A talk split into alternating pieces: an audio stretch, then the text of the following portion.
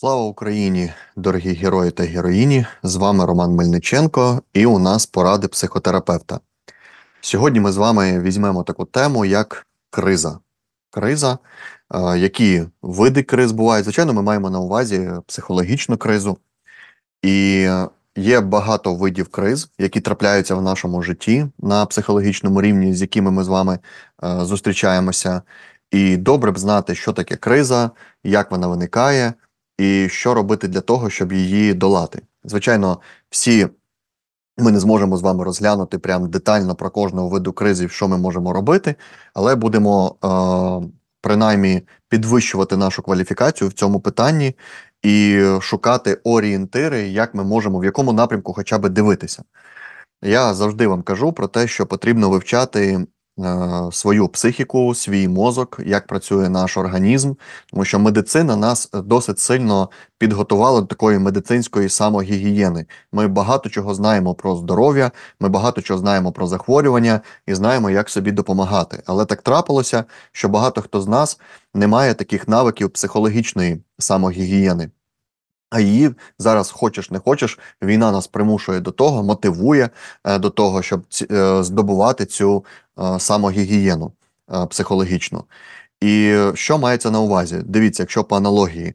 Візьмемо, там, якщо людина жила 200-300 років тому, і у неї, наприклад, сильний жар, то вона могла і не розуміти, чому їй погано, вона могла не розуміти причин, чому їй погано, і вона могла не знати, що конкретно їй треба робити, коли їй ось так от погано. Але коли у нас сьогодні жар, по-перше, ми його можемо виміряти, бо є чим.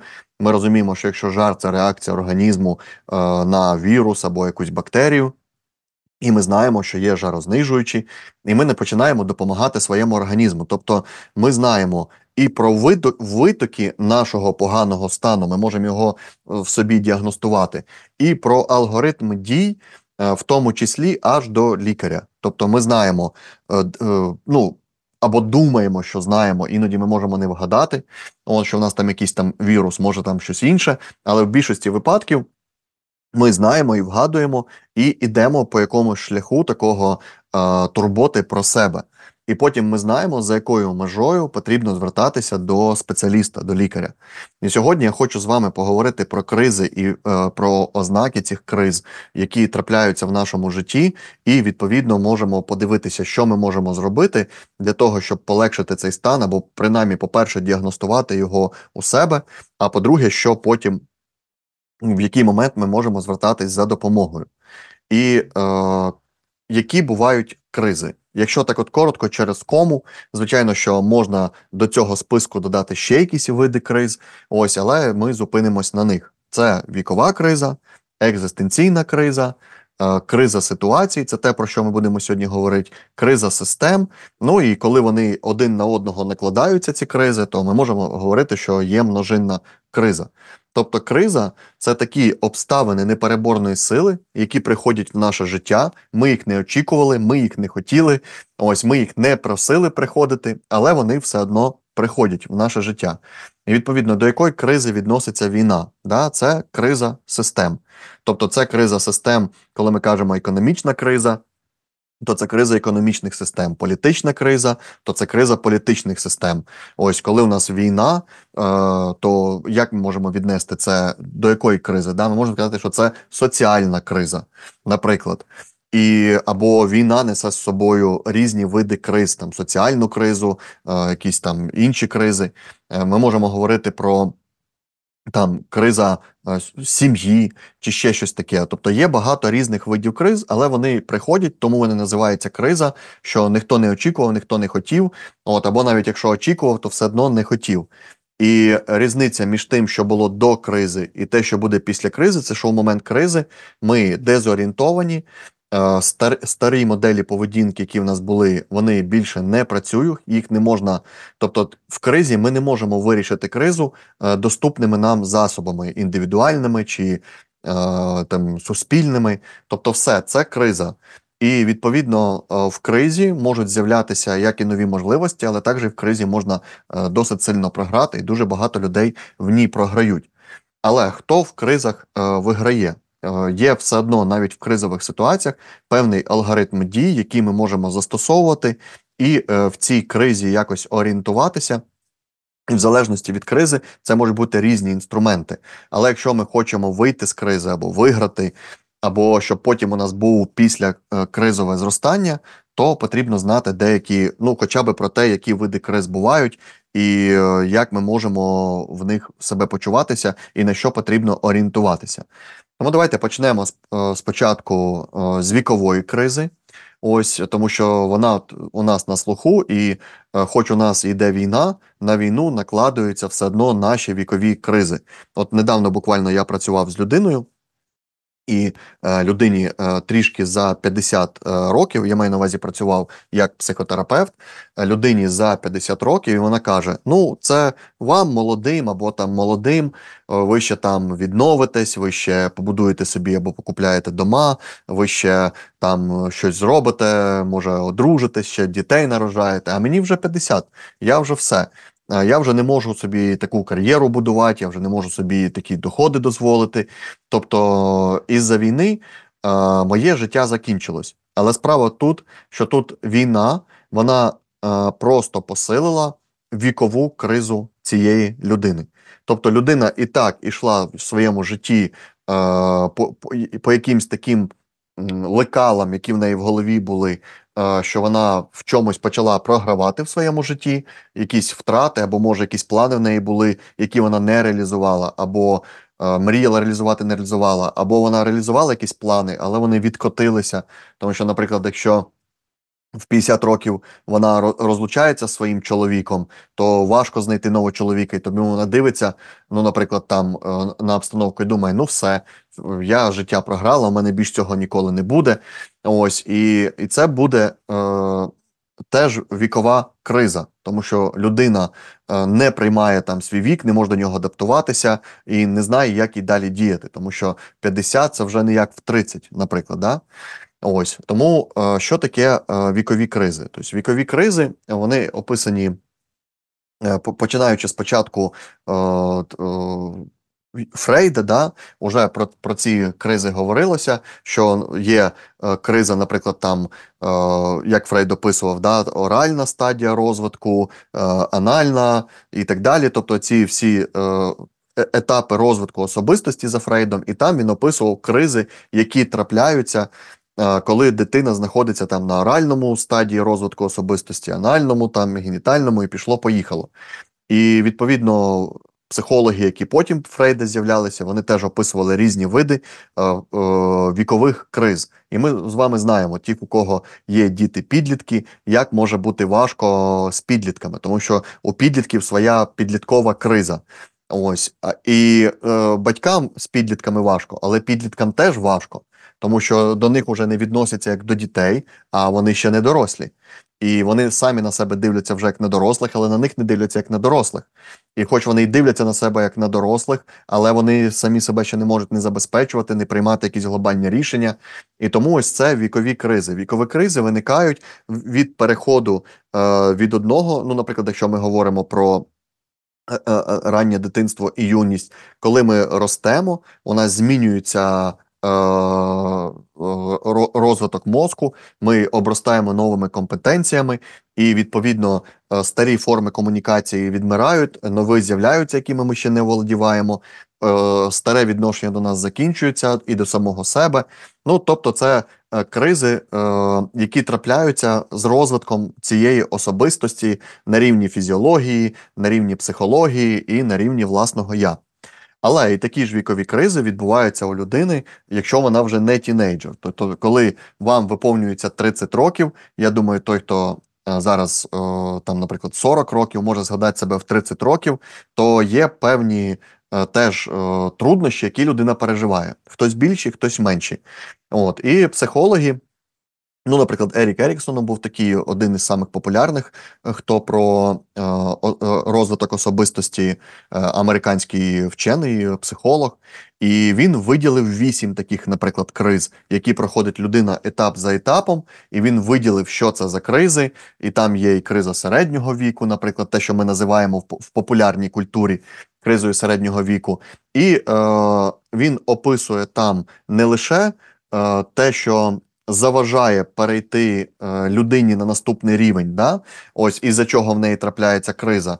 Ось. Але й самі обставини життя, які людину до цього приводять, тому що кожного з нас є якась біологічна природа, є соціальний якийсь розвиток, і ми рано чи пізно все одно приходимо до цих криз в будь-якому випадку. І з невеликими рекомендаціями, що треба робити, щоб перейти, якими навиками, якими вміннями, щоб перейти на наступний рівень. Тому, будь ласка, гуглите Ерік Еріксон. Точно назву книгу не пам'ятаю, але просто вбивайте Ерік Еріксон, вікові кризи, і знаходите. І це вже буде сильна вам підсказки, де ви, може, застрягли і що можна почати робити.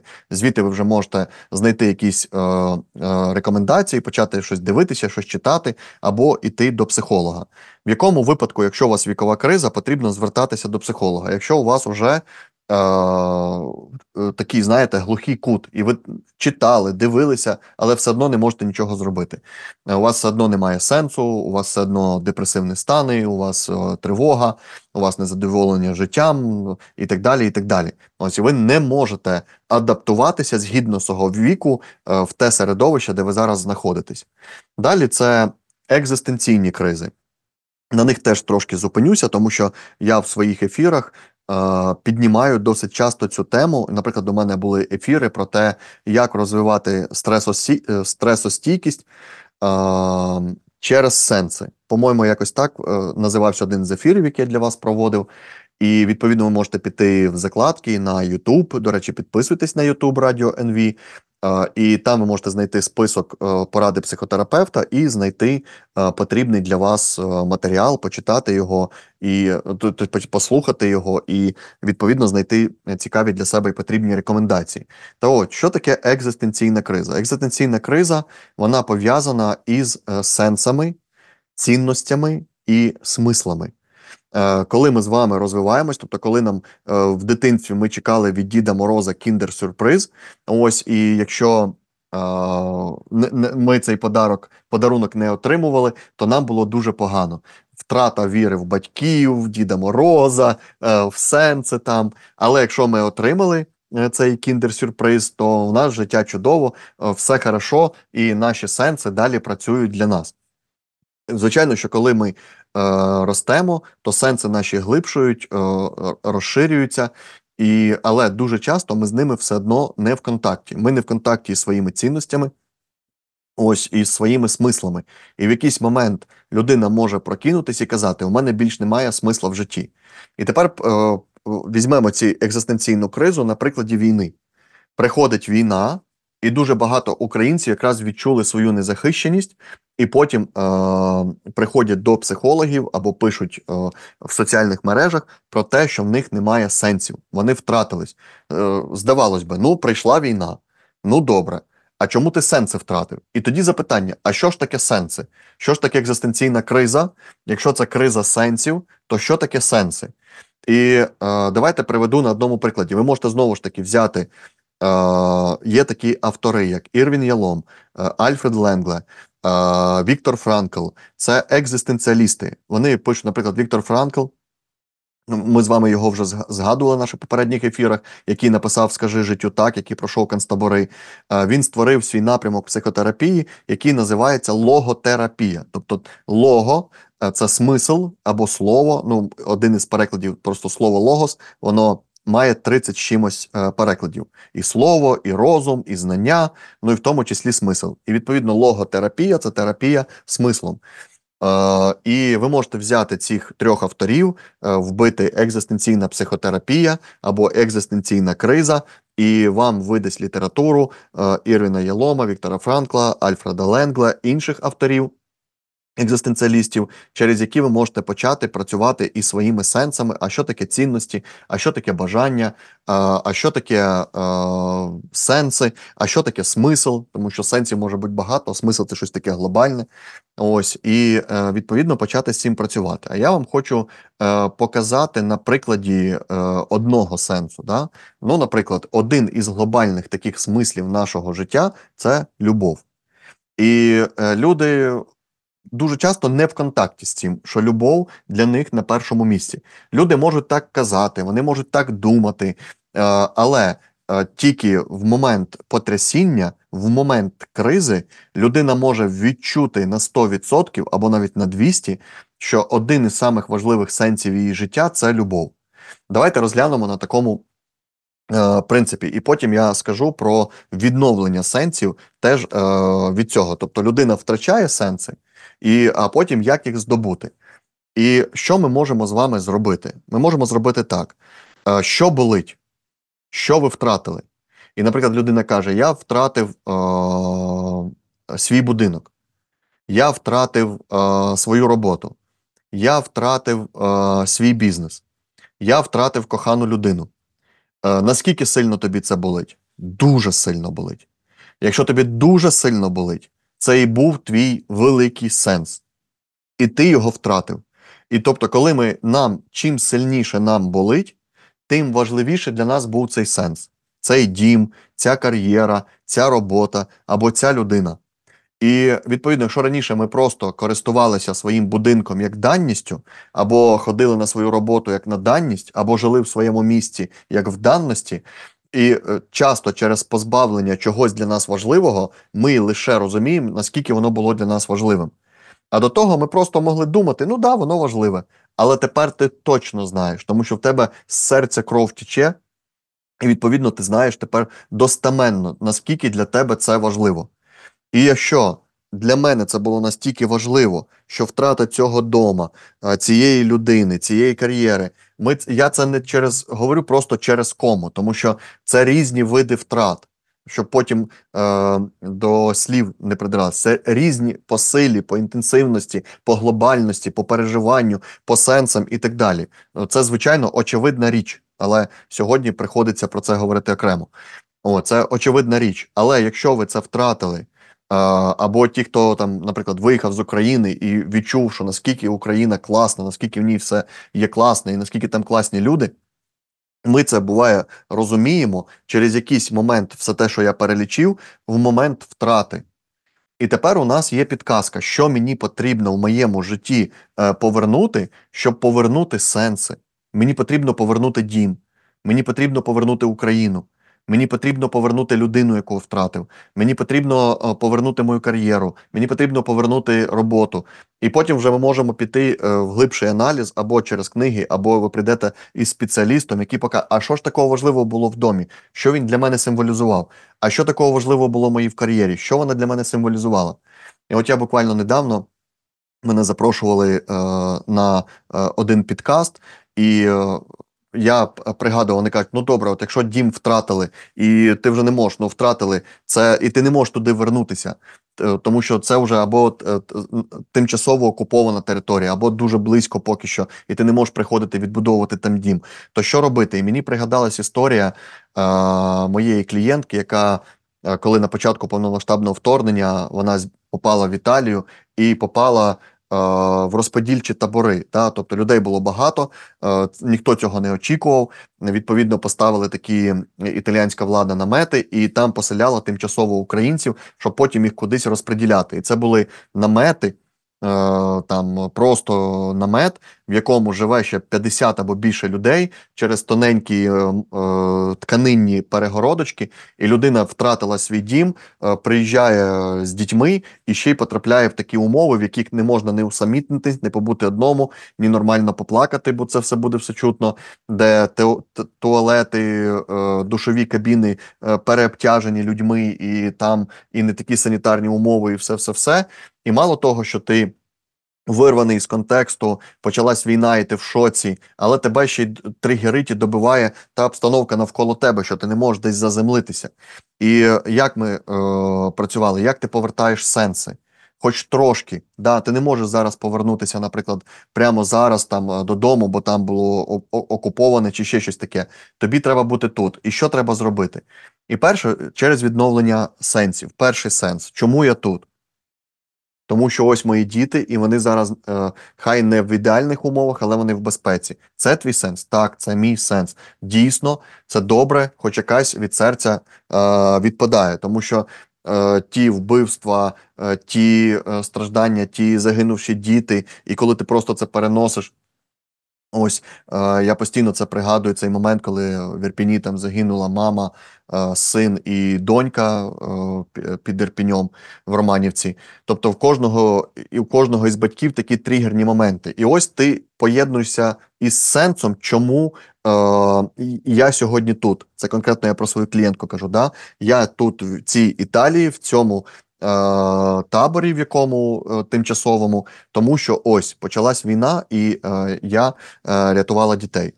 Тепер, що ми робимо наступний крок? Наприклад, у тебе дома, ось тут, коли ти прокидаєшся, стоїть фотографія сім'ї, там, чоловіка, дітей. Значить, достаєш і ставиш її біля себе. І ти вертаєш трошки частичку свого дома. Це не замінить тобі твій дім. Але ти можеш взяти і поставити це біля себе, відновивши частину відчуття свого дому.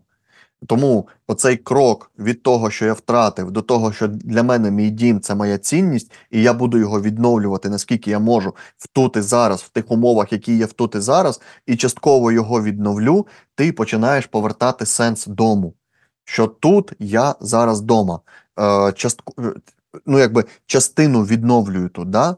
І ти ставиш цю фотографію. Далі, що ще ти можеш повернути з старого життя? Ага, а ось тут я можу поставити, якщо людина віруюча конкретно була, там, ікону. І вона в мене вдома теж тут була, і я теж її сюди ставлю.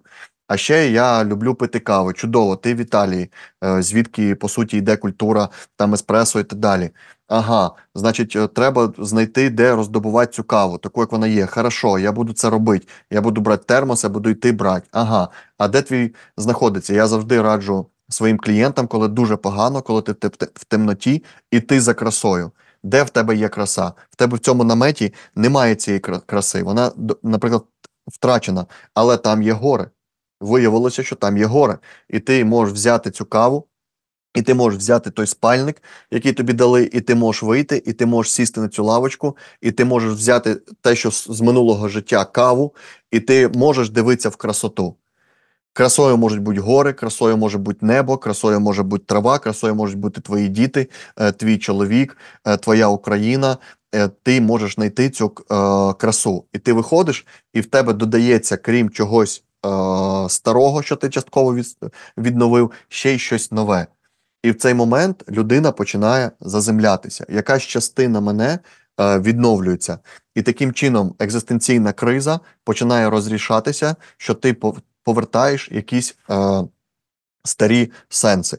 А що робити, якщо ти не можеш повернути? Якщо людина, яку ти любив, ну, наприклад, загинула, втрачена. От, і зараз ми з вами підемо на коротку перерву, і далі я розкажу, що робити в такому випадку. А з вами знову Роман Мельниченко, і у нас поради психотерапевта. Продовжуємо говорити про види криз. І ми з вами говорили про екзистенційну кризу. Зупинились ми на тому, що почали говорити про втрату, ми говорили про втрату, наприклад, дома, що ми через втрату сенсів розуміємо, в чому наші сенси, і на більш високому рівні. І потім нам ці сенси потрібно повертати в своє життя поступово. Ось. І один із втратів сенсів – це коли ти втрачаєш людину, яку ти любив. По-перше, сьогодні я вам не буду розказувати, як проживається втрата і всі ці стадії. Я це робив на минулих наших ефірах. Якщо в когось є така потреба, ви можете піти на YouTube, Радіо НВ, знайти мої в списках, знайти мою передачу і знайти там про втрату. Там є окрема передача, присвячена втратам там, майна, там, середовища, роботи там, і так далі, і окремо є по втратах близьких людей. Звичайно, це не може вирішити на 100% проблему, треба буде, можливо, все одно звертатися до психолога, ось, до спеціаліста, але там є підказки, що ми можемо робити, які стадії горювання тощо. Зараз я просто хочу сказати, що доводиться зараз працювати з людьми, які втратили кохану людину на війні або із-за війни. Да? Тому що деякі втратили людей із-за обстрілів своїх дорогих, коханих. Хтось втратив, тому що партнер був в зоні бойових дій і там загинув. І, відповідно, таких людей стає багато і ще більше, на жаль. І так як війна не закінчена, це те, що ми мусимо і жити далі. І, відповідно, людина, яка приходить на терапію, вона каже, наприклад, мені, у мене більш нема сенсу в життя, бо людину, яку я кохав, її більше нема, і її більш ніколи не повернеш. І відповідно все, у мене більше немає сенсів в житті. І тут уже там стадії проживання горя, зараз про це я не беру, про це є та передача, яку я згадав. Але знову ж таки, давайте подивимося глобально про сенси.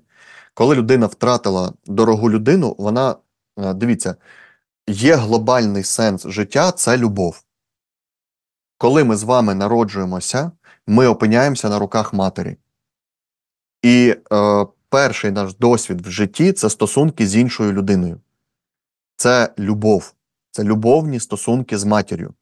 Це не кохання, а любов. Да? Любовні стосунки з матір'ю. У нас може бути любов до друзів, до колег, до свого діла, до мати, до батьків, до дітей. І може бути окремо як кохання, да? До коханої людини. Тому глобально ми з вами живемо в світі любові, в якому ми все починається з рук матері, а потім в нас додається батько, дідусі, бабусі, брати, сестри, друзі, однокласники. І ми з вами зростаємо в любові. Все більше і більше любові є в нашому житті. І, відповідно, людина, яка не розуміє, що це один із глобальних сенсів життя, це стосунки з іншими людьми, любовні стосунки з іншими людьми, людина може це не цінити і не усвідомлювати. А потім, коли вона втрачає, вона може зрозуміти. Буває таке, що приходять клієнти, помер дідусь чи бабуся, і людина приходить, каже, а я не ходив, а я не провідував, а у мене тепер відчуття вини. Тому що насправді ти любив, і в тебе була потреба в спілкуванні з бабусем і з дідусю. Але ми завжди, все ніби буде вічно, а воно не вічно. В якийсь момент, коли людина помирає, ти відчуваєш пустоту, тому що в тебе тікла любов туди, а тепер любов туди йде, а там нічого нема. І цей поток любові перетворюється в те, що в серці рана, що тепер звідти не любов тече, а кров тече, грубо кажучи, біль, да? Емоційний. І, відповідно, щоб такого не було, ми з вами повинні усвідомлювати те, що любов – це один із глобальних сенсів життя. Це і є наш глобальний сенс життя, один із глобальних. І інші є, але зараз на цьому прикладі.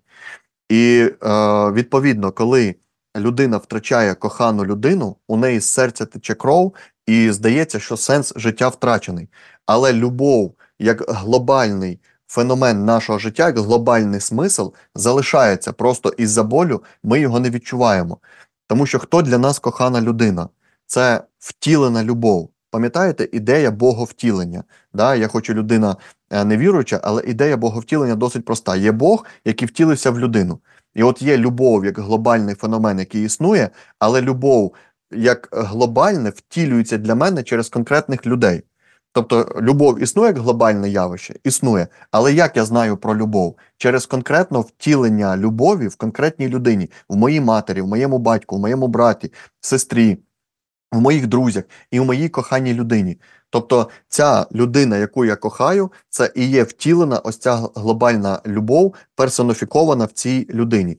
І коли я її втрачаю, глобальна любов не зникає. Просто біль перекриває.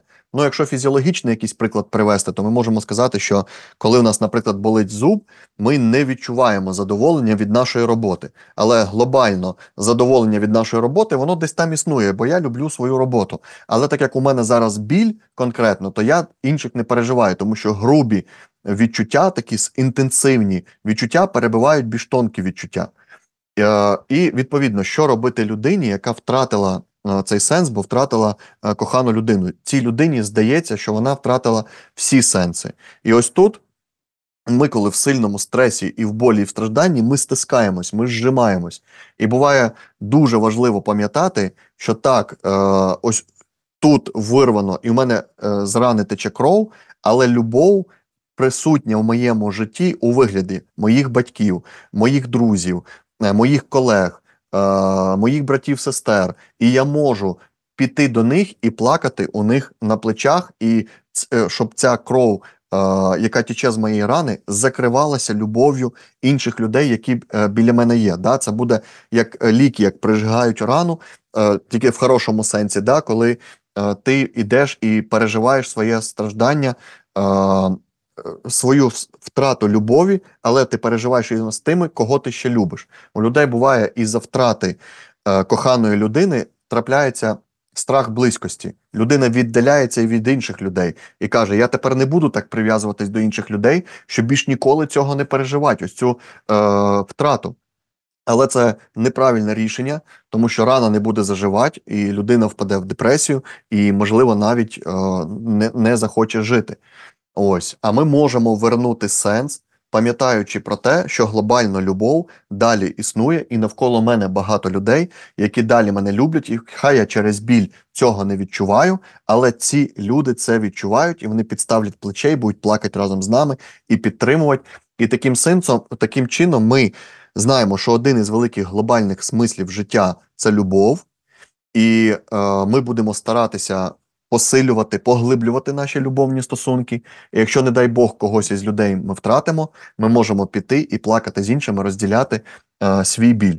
І потім колись, коли наші рани досить сильно заживуть і зціляться іншою любов'ю, яка є довкола нас, ми, можливо, знову зможемо в когось закохатися. Тому що через втрату коханої людини ми зрозуміли, наскільки кохання важливе в нашому житті. І тоді ми захочемо, так як там ми хотіли відновити будинок, в якийсь момент ми можемо знову захотіти відновити кохання. Ось, хоча для людини, яка це переживає, тоді це здається фантастичним і нереалістичним. Ну от якось так. Тому, перше, про проживання втрат це можна окремо дивитися, а тут просто про екзистенційну кризу, як вона може розрішуватись, коли людина в контакті із своїми глобальними смислами і сенсами. От, а звичайно, більш глибоко читайте книги, які я рекомендував в нашій першій половині нашої передачі і авторів. Далі, які ще кризи у нас бувають? Ми розглянули кризи вікові, ми поговорили про екзистенційні кризи. До речі, екзистенційні кризи дуже часто пов'язані з віковими кризами. Мається на увазі, що коли людині виповнюється, наприклад, 40, і ті сенси, які тобі давали паливо рухатись, прокидатись до 40 років, починають не працювати. Ось, по різним причинам, про які ми зараз не будемо поглиблюватись, але якщо у вас є таке, що в 30 вам була ваша робота, кар'єра, бізнес чи життя цікаве, а зараз ви втрачаєте до цього всього інтерес, що раніше драйвило, то, можливо, у вас співпадає уже вікова криза з вашою екзистенційною кризою. І потрібно детальніше розбиратись, більше читати або йти до спеціаліста. І ми про третій вид кризи – це криза ситуацій. Тобто це обставини непереборної сили, як я люблю казати, які приходять в наше життя в моменті. Ось, і сюди все те, що відбувається раптово. Да? Прилетіла ракета, пролунав вибух, тобто це не ви потрапили в аварію, або якесь захворювання пов'язане з ризиком для життя, чи щось таке трапляється просто раз, там як землетрус в Туреччині був. Тобто це катастрофи, ось, і, звичайно ж, наслідки війни, війна як глобально, але вона може прийти як ситуація, конкретно до нас, в дім, на наш поріг. Ось, і оце буде криза ситуацій. Саме від цих криз ситуацій ми до них в основному не можемо підготуватися, особливо якщо ми цивільні, і нас не готують. Тобто гонщик, він готується до того, що він може потрапляти в аварію. Ось, і вони вміють діяти в заносах, і в аваріях згрупуватися там. Відповідно, воїни, коли тренуються до бойових дій, вони учаться бути в таких кризових ситуаціях. Там спортсмени готуються до якихось кризових ситуацій. Ну, наприклад, якщо це бійці, там, боксери, вони готуються до кризових ситуацій. А людина, якщо не готова до кризової ситуації, тоді для неї це настояща криза, в якій ти не знаєш, що робити, і ти переживаєш шок. Це і є обставини непереборної сили. А люди, які готуються до кризових ситуацій, то в них вони можуть більш адекватно діяти. Ось, це про кризові ситуації. Саме із-за переживань кризових ситуацій, особливо коли людина переживає білосмертний досвід, потім близько 15% людей, за статистикою, може розвинутись ПТСР – посттравматичний стресовий розлад. Знову ж таки, якщо ви хочете більше знати про те, як запобігати ПТСР, які ознаки ПТСР, яка профілактика ПТСР, яке лікування ПТСР, є мінімум 3, можливо 4 передачі в порадах психотерапевта, де я запрошував психіатрів, докторів наук, і Олега Чабана, і Дениса Угрина І ви можете знайти ці ефіри, передивитися і інші подібні, які я сам проводив, знайти, і розширювати свою, як ми можемо в післякризовій уже ситуації правильно діяти, щоб у нас не розвилось ПТСР або у наших дітей, або у наших близьких і так далі. Це і є ота психологічна самогігієна, ті знання, які маємо отримувати під час війни. В тому числі навіть, якщо ви потрапили в аварію, потрібно про це задуматися. Чи нема у мене, чи не розвивається у мене стресовий розлад на фоні того, що я потрапив в аварію? Як ми можемо це діагностувати, якщо коротко? Ну, наприклад, я колись попав в аварію, мене в переднє праве крило, машина виїхала із другорядної дороги, я їхав по головній, ось, і вона виїхала, вдарила мене в переднє праве. Не те, що там був водій сильно винуватий, була зима, було дуже слизько, і він гальмував, я гальмував, але дорога була настільки слизька, що ми з тою швидкістю, з якою їхали, не швидкою, ми все одно потрапили в аварійну ситуацію. І, відповідно, потім деякий час, як я їздив, там пару днів, кожна машина, яка виїжджала справа із другорядної дороги, мене трошки шугала. Так? Ось. Але через декілька днів це пішло на спад і пропало. Це, значить, не формується. У мене посттравматичний стресовий розлад. Якщо ж у вас там порушується сон, і йде стабільно тиждень, другий тиждень, або навіть трохи зростає тривога, що у вас виїжджає ця машина справа, ось, або інші ознаки стресу, у вас тривога, у вас пітніють долоні, у вас б'ється серце, вам тяжко сідати за кермо, чи ще щось таке, значить, у вас розвивається ця тривога, і вона, можливо, ви потрапите в тих 15%, де розів'ється, і ви потім взагалі не будете сідати за кермо і так далі. Тому в цих випадках потрібно звертатися до спеціаліста, до психолога, експерта по кризах, кризового психолога або до психіатра, який допоможе вам із цим впоратися, тому що не допустити ПТСР набагато легше, ніж його лікувати. Далі, скільки в нас ще? 10 хвилин. Які ще бувають кризи? Системна криза або криза систем. Да? Можна теж на ній трохи зупинитися, тому що, по суті, це те, що ми переживаємо постійно, але більшість людей не відносяться до цих криз так, ну я не знаю, не те, що не існують, вони існують, але люди думають, що наступний раз її не буде. Напевно так. Але вони будуть постійно. Тобто до криз систем належить, да, криза сімейних систем, зараз про це поговоримо окремо, соціальні кризи, кризи організацій, компаній, економічні кризи, політичні кризи, ось, там, пандемія, да, можна це віднести теж як соціальні кризи, там, і так далі, там, це, ну, наприклад, може трапитись затяжна катастрофа, яка дуже довго переходить, і вона переходить в кризу систем, тобто, наприклад, там, підрив дамби нашої Каховської, вона переходить в екологічну кризу, ось, і таким чином вона розповсюджується і захоплює нові якісь території і впливає на нас, на наш психологічний стан і на наше здоров'я.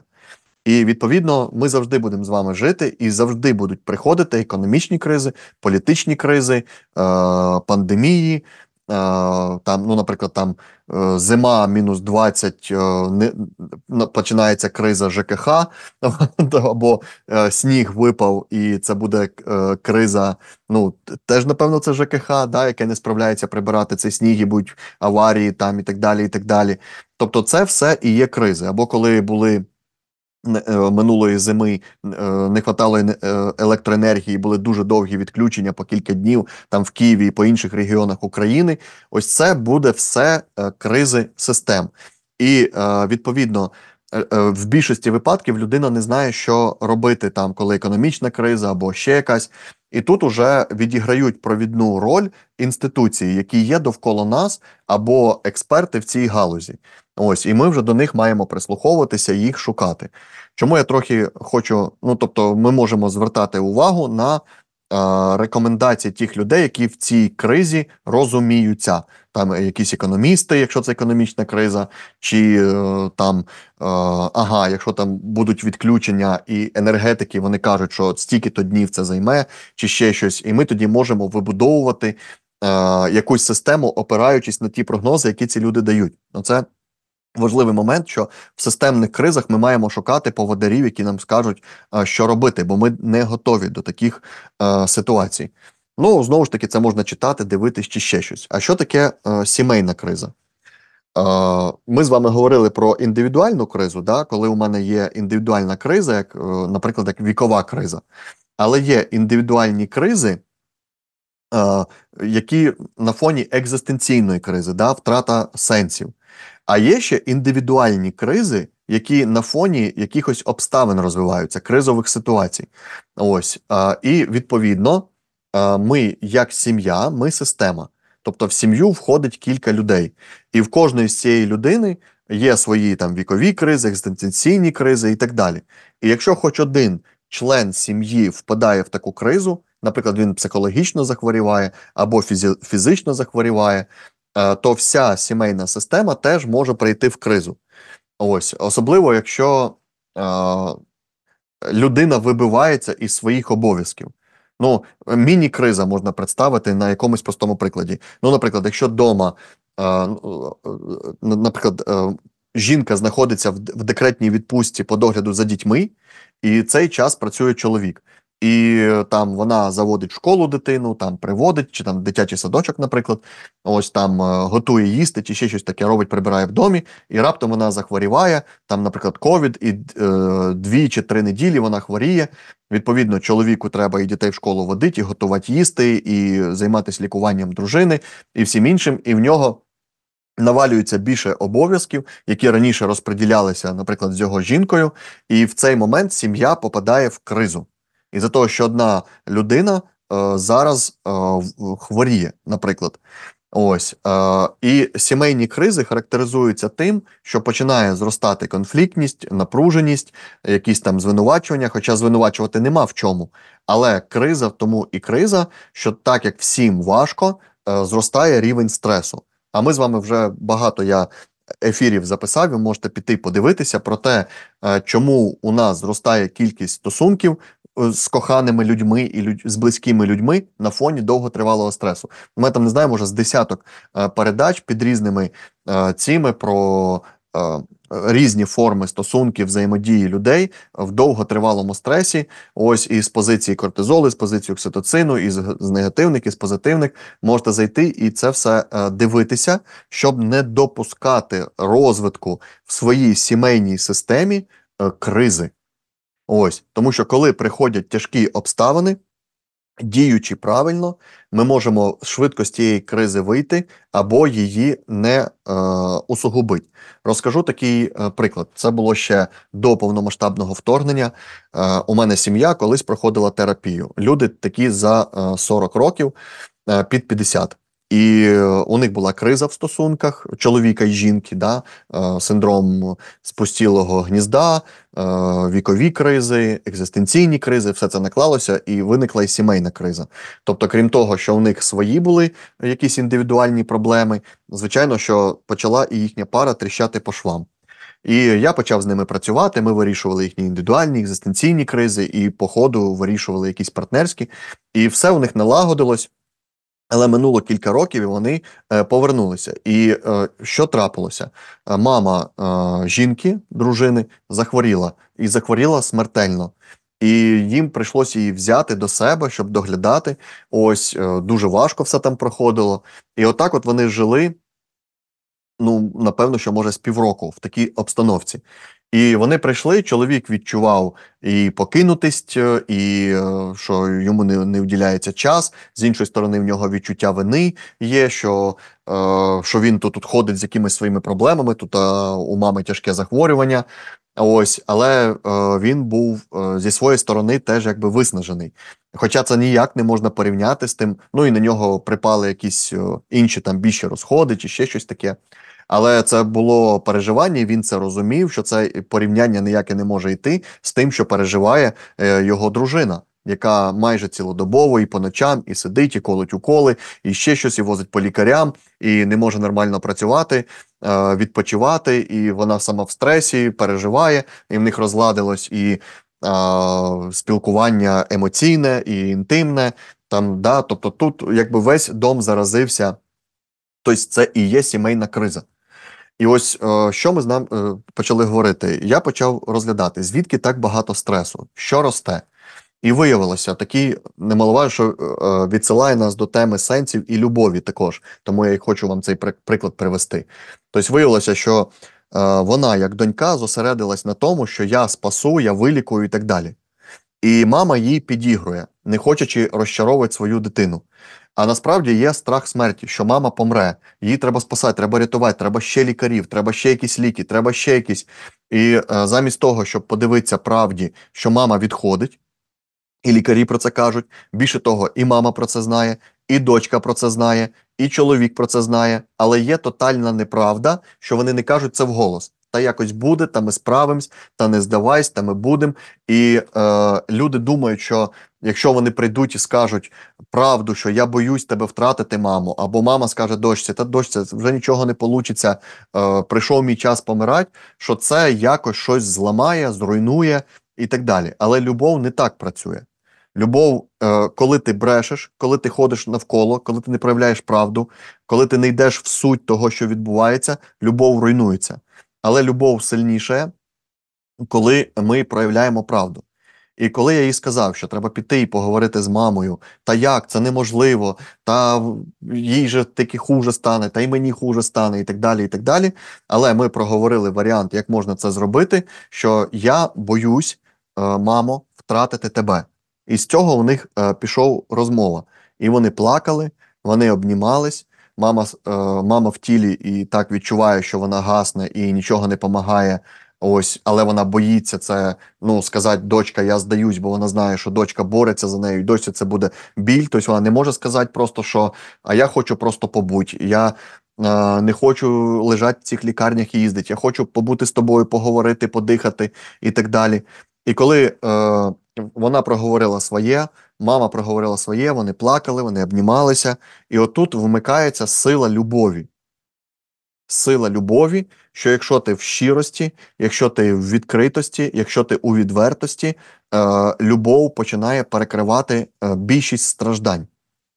І дочка розслабилась, і мати розслабилась, і якість їхнього спілкування, щирість їхнього спілкування виросла, і в цьому, здавалось би, пеклі, в якому ми втрачаємо людини, з'являється щось чарівне, щось райське, щось несподіване. Любов розквітає. А значить, і стрес падає, і все падає, тому що любов перекриває це все. І отак от можна проходити, в тому числі, якісь сімейні кризи. Ну, це я привів один приклад, як може. Ну і, відповідно, зовсім коротко, бо час ефіру вичерпаний, це множинні кризи, я трошки говорив, коли накладаються кризи одна на одну. Якщо у вас будуть запитання по якихось кризах, якщо ви хочете, щоб я розглянув якусь окрему кризу і розказав про неї все-все-все, пишіть мені в Фейсбук, пишіть мені в Телеграм, пишіть, коли ефір мої колеги викладуть на Ютубі, що ми хочемо, щоб ви розкрили таку-то тему, і я її розкрию обов'язково наступного разу. До наступних зустрічей!